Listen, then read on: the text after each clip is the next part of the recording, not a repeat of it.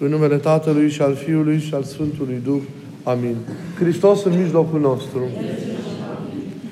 Iubiților în Hristos, în această duminică trecută în calendarul nostru ca duminica după nașterea Mântuitorului, ni se pune înainte textul evanghelic de la Matei din capitolul 2, cuprins între versetele 13 și 23 și în care ni se relatează, cum am auzit prea bine, fuga, sau ni se vorbește despre fuga în Egipt a familiei sfinte, în contextul acesta al persecuției, cumva, iată, prima persecuție pe care cineva o declanșează împotriva lui Hristos, e vorba de prigoana lui Irod împotriva copiilor din jurul Betleemului acelor timpuri.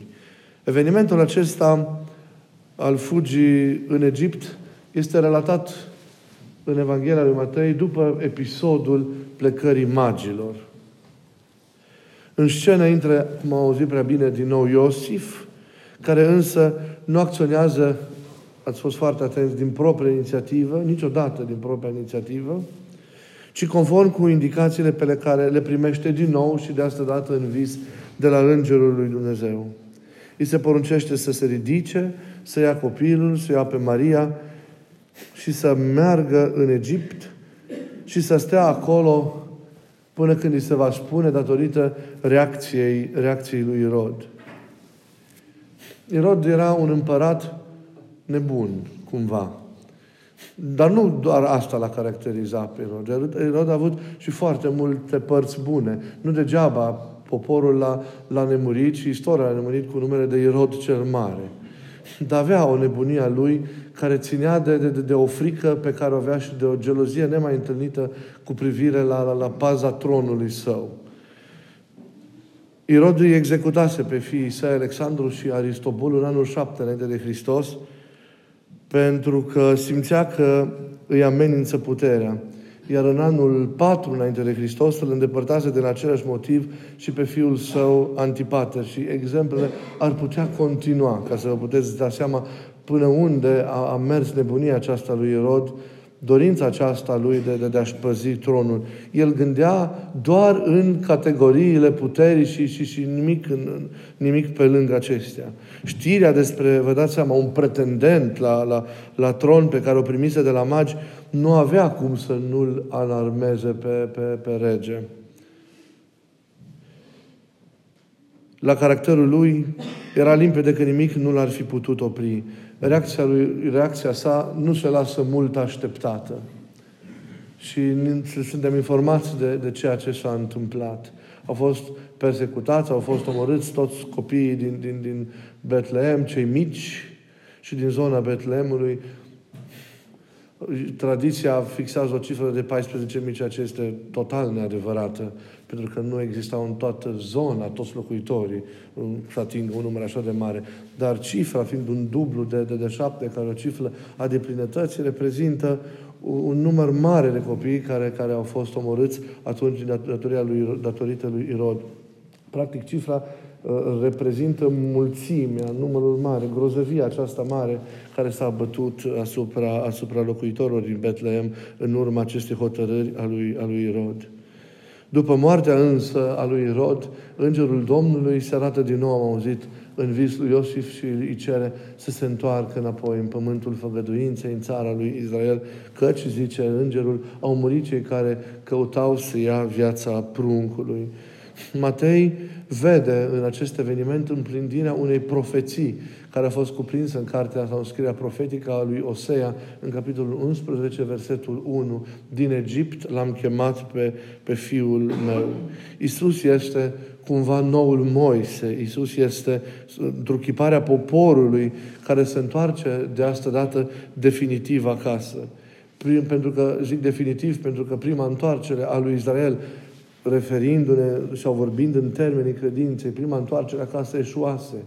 Pentru că Israel nu a rămas fidel lui Dumnezeu, nici măcar după ce Dumnezeu l-a întors cu semne și lucrări mari din Egipt în pământul lui, lui, lui Canaan. O să ia însuși spune, deși l-am întors, nu vede profetic aceste lucruri, el în continuare este înstrăinat de mine, de aceea va cădea într-o nouă robie, ceea ce s-a și întâmplat. A căzut în robia babiloniană, după ce asupra poporului știm prea bine s-a bătut stăpânirea romană, cumva, într-o formă sau, sau alta, Israel s-a aflat tot într-un Egipt din care, din care nu ieșise.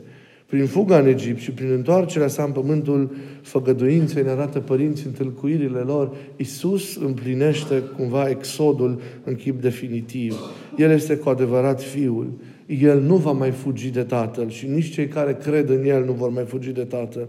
El vine acasă și El conduce mereu acasă, conduce mereu spre casă. E mereu în drum spre Dumnezeu și prin aceasta conduce pe toți cei care cred în El de la înstrăinare la patrie. Iisus a plecat El însuși, într-un sens foarte profund și, și, și, și, și deosebit această tâlcuire pe care părinții o dau, a plecat într-un sens foarte profund între străini pentru a ne aduce pe noi toți din înstrăinare acasă. Și așa face și astăzi. Pleacă în străinătățurile noastre, pleacă în exilurile noastre, pleacă în îndepărtările noastre pentru a ne căuta pe fiecare dintre noi și ne aduce acasă. Și, Doamne, câte înstrăinări, câte înstrăinări nu, nu, nu, nu, nu cuprind viața noastră. În câte exiluri nu trăim noi de multe ori, deși fizic stăm poate unde ar trebui să fim, să stăm. Dar în câte păcate nu ne zbatem, în câtă indiferență, în câtă răutate, în câtă ignoranță, în câtă nepăsare, în câtă neconformare față de voința lui Dumnezeu, nu suntem de atâtea ori. De multe ori în câte dureri nu, nu, nu ne frângem și rămânem captivi în ele. Sunt atâtea exiluri în care intră de multe ori fără ca Dumnezeu să vrea acest lucru sau să-L rânduie viața noastră. Hristos însă, iubiților, nu ne părăsește, ci pleacă în căutarea noastră. Se face frate cu noi în exilul acesta al nostru, ne este mereu aproape pentru ca din el să ne recupereze și să ne întoarcă acasă. Să ne reîntoarcă acasă. Să ne lăsăm însă purtați de acest drum de întoarcere a lui Hristos și să ieșim cu toții din Egiptul îndepărtării de Dumnezeu pentru a ajunge în Cananul care înseamnă acasă, în brațele Lui, în comunitatea care crede cu adevărat, acolo unde este acasă. Iubiții mei, în acest episod din, din viața lui Isus, ca și de altfel în toate evenimentele nașterii, figura lui Iosif e mereu subliniată prezența Lui și rolul Lui, lucrarea Lui, sunt esențiale în aceste zile. De aceea se cuvine să medităm chiar și câteva clipe la El, căruia i s-a încredințat de către Dumnezeu, Fecioara Maria, și lucrarea minunată a nașterii și a nomenirii, a întrupării, a creșterii Fiului Dumnezeu în această lume. Marea sa probă, marele său examen, care ni l-a arătat pe Iosif așa cum este el, a fost reacția sa la auzul veștii nemai auzite a zămislirii Mariei. Rosif la acel moment nu a avut de unde să știe care este adevărata origine a copilului zămislit în cea care urma să fie soție. O va afla în chip minunat. Nu a putut însă atunci decât să presupună că Maria a rupt logodna și că el, după lege, trebuia să o părăsească. Pentru aceasta, el poate alege într-un act juridic public și o formă privată. Iosif alege să nu o ducă pe Maria în fața judecății, să nu o dea pe față, cum evanghelistul spune, ci o părăsește, în hotărăște să o părăsească în taină, luând asupra sa întreaga vină, dacă ea ar fi fost. Și riscând să piardă totul, casă, ocupație, prestigiu, renumele său, dar salvând însă viața mamei și a copilului zămislit în ea. Matei vede în această decizie faptul că Iosif era un om drept. Și aceasta este prima virtute prin care noi contemplăm chipul de lumină a celui care va ajunge să fie Tată pământesc al Mântuitorului, Tată legal al Fiului Dumnezeu venit în lume. Dreptatea, însă nu în sensul în care noi o înțelegem, ci în sensul în care ea este definită de Vechiul Testament ca întrupare a legii și ca, ca trăire a virtuților, așa cum ele au fost așezate de către Dumnezeu. În psalmul 1, bună oară, ni se descrie care este figura, figura, figura dreptului. Iosif, prin aceasta, este integrat cumva în șirul marilor personalități ale Vechiului Testament, începând cu Avram cel drept, tatăl credinței, care s-au remarcat prin faptul că au fost drepți, că au trăit dreptatea lui Dumnezeu în viața, în viața lor. Conform acestui psalm întâi care descrie ceea ce înseamnă în mentalitatea biblică omul, omul cel drept, dreptul este omul care trăiește într-o relație vie cu cuvântul lui Dumnezeu, căci în legea Domnului se bucură el, zice psalmul. Omul drept se încredințează într toate lui Dumnezeu. Omul drept locuiește în Tora, adică locuiește în lege, locuiește în cuvântul lui Dumnezeu, având rădăcinile ființei sale adânc înfipte în cuvântul lui Dumnezeu.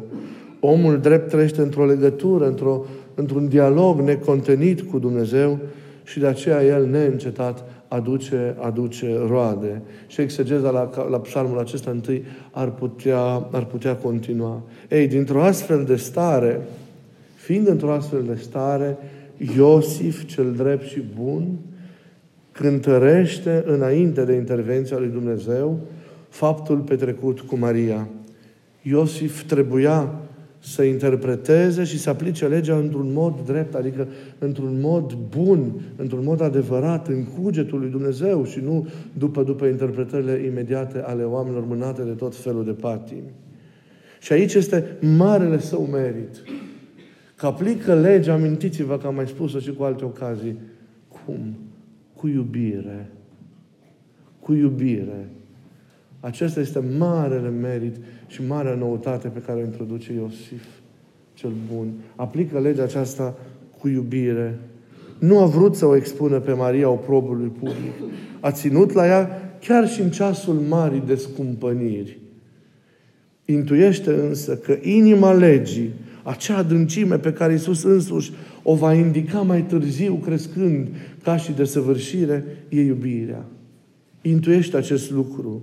Caută calea unității, de aceea dintre dreptate și iubire. Și astfel, cumva, el este pregătit lăuntric pentru vestea nouă, neașteptată și omenește incredibilă care va veni de la Dumnezeu în vis, vorbindu-i acesta, așa nume, că cel zămislit în pântecele Mariei este Fiul lui Dumnezeu întrupat prin Duhul Sfânt în ea.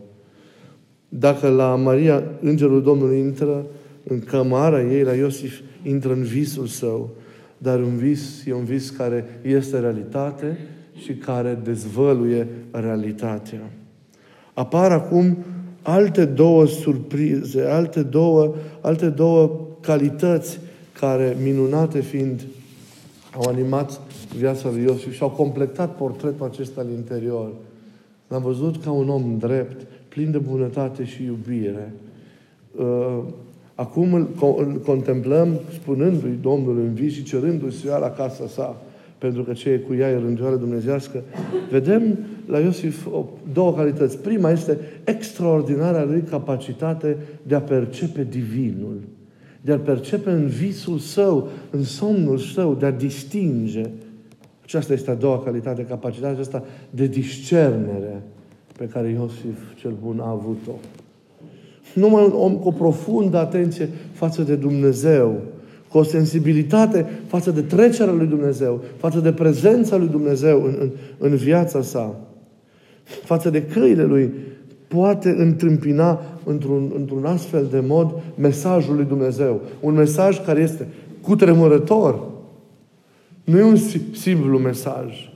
Lui Iosif îi se încredințează, după ce Marie cu ceva vreme înainte se încredințase, cum zice Scriptura, taina cea din viața ascunsă și de înger neștiută. E taina cea mare a lui Dumnezeu care este dezvăluită lui, taina legată de întruparea Fiului Dumnezeu pentru mântuirea lumii și la care nu au avut acces nici măcar îngerii lui Dumnezeu atunci. Singur Gavril este cel care, din lumea angelică, ca mesager al lui Dumnezeu, a împărtășit ca și cunoaștere această taină.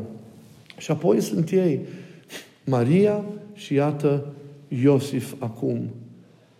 Și a făcut-o, și a primit-o, și a, f- a fost posibil primirea acestui mesaj datorită modului drept și iubitor în care el a știut să vadă și să gândească, să gândească lucrurile.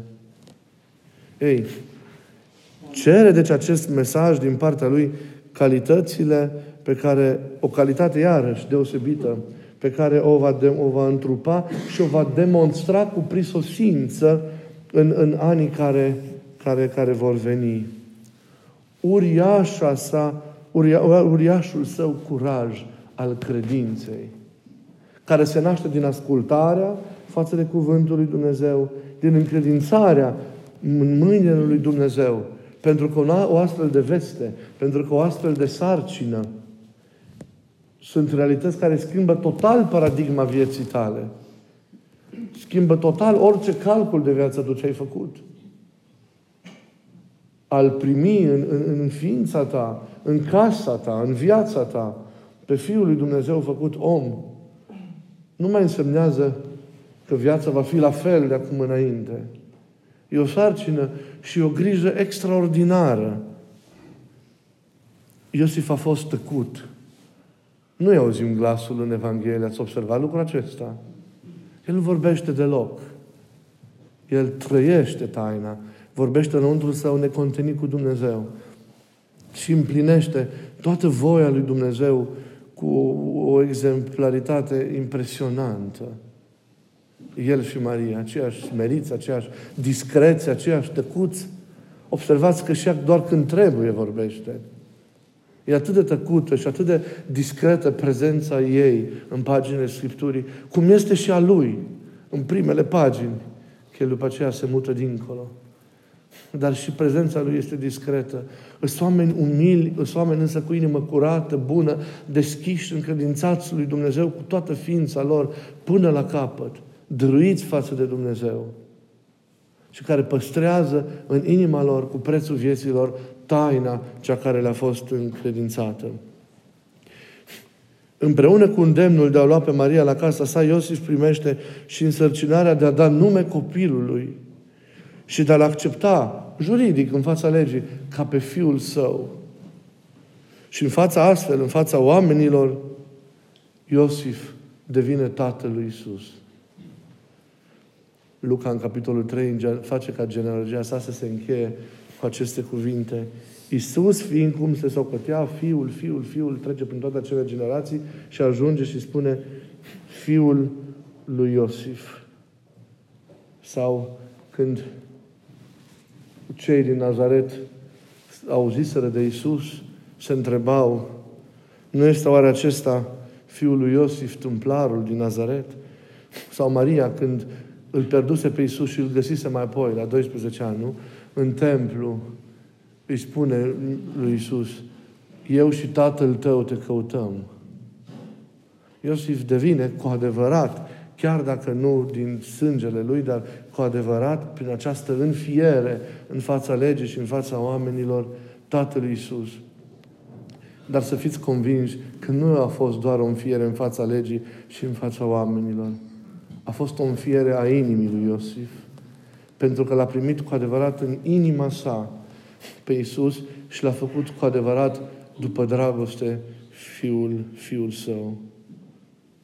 Discret, iată-l pe Iosif, smerit, tăcut, ascultător, iubitor, cu o, dispo- o disponibilitate de plină, protector, i-a protejat. Uitați-vă în episodul de astăzi. Cum să porți de grijă Fecioarei lui Isus pe drumul acesta al Egiptului? Câtă grijă va fi trebuit să aibă? E un drum care nu e de aici până la Banloc, e un drum din, din Țara Sfântă până în Egipt, unde se vor fi ascuns. A fost protector. Atent însă, cum am zis, mereu lui Dumnezeu. Și această atenție a, primis, i-a permis mereu să primească și să înțeleagă mesajul care nu a fost numai o dată către el. Doar în Evanghelia de azi se amintește că Dumnezeu i-a vorbit în vis de două ori.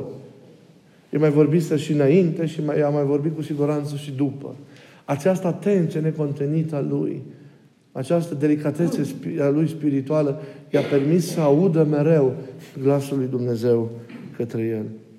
Iosif s-a comportat ca un adevărat descendent al casei lui David, că prin el Isus devine fiu al lui David. Prin familia lui Isus se trage din casa lui David. Însă un descendent nu doar după trup, ci și prin credință, prin sfințenie, prin evlavie. De aceea Dumnezeu l-a privit pe Iosif ca pe un alt David, ca pe un om după inima sa, căruia a încredințat o taină așa de mare, taina Fiului Său venit în lume. Lui a fost dat să vadă și să audă, dar și să poarte, să călăuzească, să crească, să hrănească, să îmbrățișeze, să sărute și să păzească pe Fiul lui Dumnezeu întrupat. Le-a făcut cu o nesfârșită dragoste. El și-a asumat paternitatea copilului în chip exemplar. Din punct de vedere legal și juridic, era copilul său, membru al familiei sale, înscris în descendența sa, dar era dincolo de orice și înainte de orice copilul inimii lui. L-a iubit și l-a ocrotit până la capăt. L-a învățat meseria sa. Iosif s-a făcut părtaș paternității lui Dumnezeu. A împărțit cu Dumnezeu paternitatea aceasta a copilului. Dumnezeu, pentru trăirea lui în această lume, i-a încredințat lui Iosif paternitatea copilului său veșnic. Grija lui față de Isus e oglindire astfel a grijii lui Dumnezeu. Nu doar față de el, ci și față de noi toți oamenii. Iosif era un model de tată, de părinte.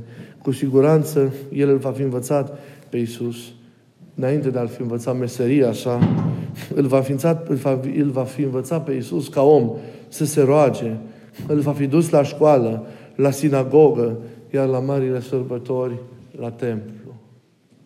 Cum este să-L ții pe Dumnezeu de mână, mic copil, și să-L duci la școală? Cum este pe Dumnezeu să-L învețe să roage? Cum este să mănânci cu Dumnezeu la masă? Cum este să-L cerți când întârzi afară, târziu, jucându-se cu copiii? Iisus n-a făcut minuni, cum vorbesc multe texte, când era copil. Era un copil obișnuit. Dar ei știau cine este. Dincolo de faptul că creștea și dezvolta ca orice copil. Cum este să-L adori, cum este să-L trezești, cum este să-L îmbraci, cum este să mergi să muncești ca să-L întreții și pe El și pe mama Lui, cum este să-L înveți, cum este să lucrezi în atelier, cot la cot cu Dumnezeu. Nu știu dacă cineva poate să fie mai apropiat de El și să-L cunoască mai bine ca Maria și Iosif. Mulți l-au iubit, dar eu cred că toți se adaugă după ei. Pentru că nimeni nu poate să, să spună că a format o familie în sensul propriu și imediat al cuvântului cu Isus decât ei.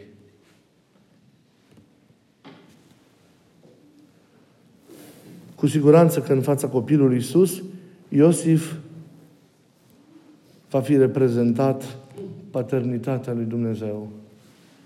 Iisus crescând, privind la chipul, așa cum fac toți copiii, la chipul Tatălui, îl va fi deslușit printre virtuțile lui Iosif pe Dumnezeu, ca și om vorbesc. Ca și om.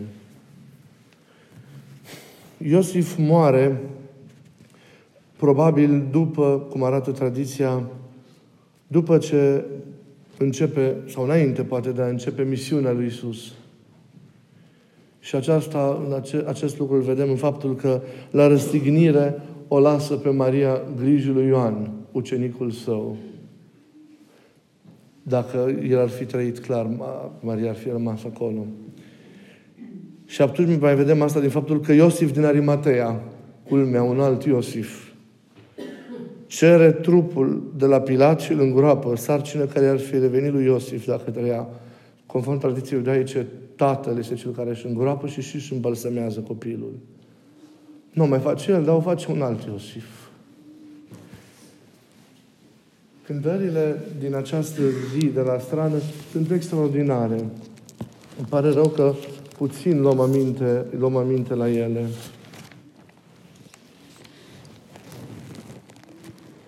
Vă citesc trei strofe din canoanele care s-au citit în utren, la utrenia acestei duminici. Uitați ce îi zice Biserica lui Iosif. Te-ai învrednicit a vedea pe Hristos purtat ca un prunc în chipul nostru și a lui Tată tu ai fost numit. Mărirea ta e cu adevărat foarte mare și vrednicia ta este mai mare decât toate. Pentru aceasta pe tine te lăudăm, roagă-te pentru noi. Sau, celui ce a strălucit din Tatăl în chip tainic, mai înainte de veci și în cele mai de pe urmă, în timp din Fecioara, s-a întrupat, tu, Tată, ai fost numit preamărite și văzător și cunoscător al tainei cele înfricoșătoare. O fericite Părinte! Arătându-te cu inimă curată, înțelepte, ai fost însărcinat să primești în păstrare măreția tainei, care, era, care mai înainte nu era cunoscută neamurilor, prin care ne-am mântuit noi toți, cei care acum slăvim cu credință pomenirea Ta, cea de lumină purtătoare și dumnezeiască, Iosife. Sau numai lui Gavril în ceruri și numai ție prea lăudate după ceea ce este singura care nu știe de nuntă, adică Maria, vi s-a încredințat cea mai înspăimântătoare taină și mai presus de toate, Iosife fericite, singurul pricinuitor al stricăciunii și înșelătorul întunericului diavolul fiind înșelat. Sau, Tu ai fost numit Tată al lui Hristos cel blând, pe care în brațele tale ținându-l, Tu te-ai sfințit și văzându-l îmbrăcat în trup omenesc, l-ai îmbrățișat și te-ai preamărit. Și exemplele cu siguranță ar putea, ar putea continua. Într-o scriere apocrifă din viacul, din viacul al treilea, nu sunt cuvinte care să aibă inspirația, zicem noi, a Duhului Sfânt, dar care cuprind în ele adevăruri istorice în sensul în care ne putem da seama de atmosfera care era, care era în comunitățile creștine cu privire la cel care a fost Tată Pământesc al lui, al lui Isus. Uh, ni se prezintă, ni se prezintă finalul vieții, vieții Sfântului Iosif răpus, răpus de o boală. Isus este arătat alături de întreaga familie, stând alături de, de, de, de el și murind în brațele lui. Și spune așa, cumva Isus vă zice aceste cuvinte, după ce și-a dat părintele meu ultima sărut, suflare, l-am sărutat. Stăteam lângă el și mă uitam că nici unul în acele clipe nu și-a dat seama că murise. Am încredințat sufletul lui, lui Mihail și lui Gavril, ca să-l apere în drumul lui către Părintele meu de sus de toate duhurile rele. Îngerii au cântat imnuri de slavă, mergând înaintea lui până când el a ajuns acolo, dar numai eu am văzut asta. Atunci m-a durut inima ca om și m-am aruncat peste trupul tatălui meu Iosif, care zăcea acolo fără vlagă. I-am închis ochii și gura și m-am ridicat ca să-l privesc. Și am zis mamei mele, o, Maică, unde sunt acum toate lucrurile făcute de el din copilărie și până acum? S-a isprăvit cu toate, ca și cum el n-ar mai fi fost pe lumea asta. Când au auzit ce îi spunea Mariei, Maica mea fecioară, ceilalți au m-au întrebat izbucnind în lacrimi. Dar el a murit și noi nu ne-am dat seama. Și eu le-am răspuns, da, a murit, dar moartea lui nu este moarte, ci este viață veșnică. Mare bucurie îl așteaptă acolo pe iubitul meu tată Iosif. Din clipa în care sufletul i-a părăsit trupul, pentru el s-a isprăvit orice durere. A apucat pe calea împărăției veșnice, odată cu trupul, lăsând în urmă toate chinurile și îndeletnicirile acestei lumi ne-a umplut inima de amintiri, dar el acum se îndreaptă spre locul de odihnă al Tatălui meu, care se află în cerurile nepieritoare. Totuși, când le-am spus celorlalți, el a murit, ei s-au ridicat și, sfârșindu-și veșmintele, l-au plâns, l-au plâns multă vreme.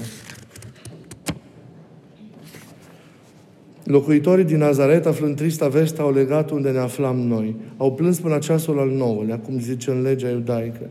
Apoi i-am rugat să meargă acasă. Eu am spălat trupul tatălui meu, l-am uns cu balsam și am înălțat către Tatăl din cerul rugăciuni pentru el. Atunci am pus mâinile pe trupul lui și am zis, Tu m-ai crescut, să nu te atingă putreziciunea morții, să nu-ți putrezească mâinile care m-au mângâiat, să nu-ți putrezească urechile care m-au ascultat, să nu-ți miroase trupul urât care m-a ținut în brațe. Lințoiul în care te-am înmormântat să nu se facă una cu pământul. La fel și cu carnea cu care, ca și creator al tău, te-am îmbrăcat. Și să rămână lipită de oasele tale până în ziua ospățului din cer. Și tu, iubitul meu, Tată, să nu îmbătrânești niciodată. să nu-ți îmbătrânească părul acesta pe care l-am mângâiat de atâtea ori. Binecuvântarea mea să te însoțească în veșnicie. Sunt cuvinte frumoase și pline de duioșie.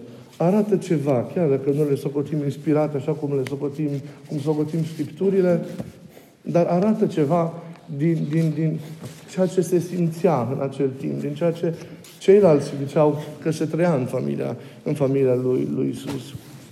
Am zis aceste, aceste lucruri iubiților ca să, să nu treacă în, în pomenirea lui de astăzi, că e pomenit astăzi liturgic, știți, împreună cu regele David, da, și, și cu Iacob, celălalt frate. Iisus este pomenit de biserică.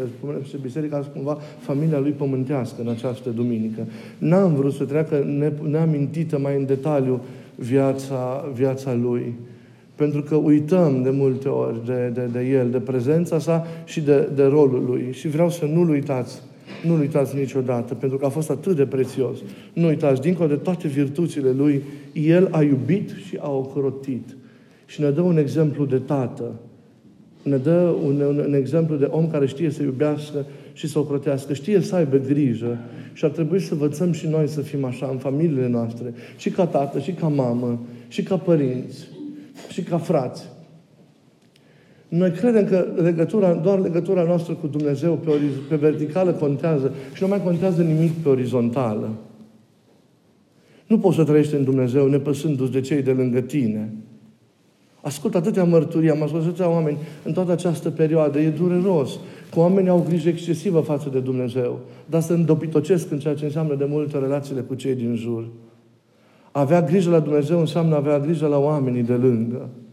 Înseamnă ai păzi pe oamenii de lângă, ai ocroti, ai ajuta tocmai în neputințele și, și nevoile lor, și scăpările lor, și păcatele lor pe oamenii de lângă. Iosif mult ne învață cum trebuie să ne purtăm și cum trebuie să ne îngrijim și cum trebuie să ne ocrotim unii pe ceilalți, ca să formăm cu adevărat o familie. Să rugăm pe Sfântul, Bunul, Dreptul, Blândul Părinte Iosif, împreună cu Fecioara Maria să se roage pentru noi, ca să fim cu adevărat o familie ca și ei, în care palpită viața lui Dumnezeu, cu dragoste și cu dăruire de plină, cu fidelitate și cu ascultare față de Hristos, până la capăt, ca să ne verincim și noi de bunătățile pe care ei acum veșnic, veșnic le trăiesc. Să ne inspire pe toți exemplul Sfântului și Dreptului Iosif pomenit astăzi și să nu-l uităm niciodată.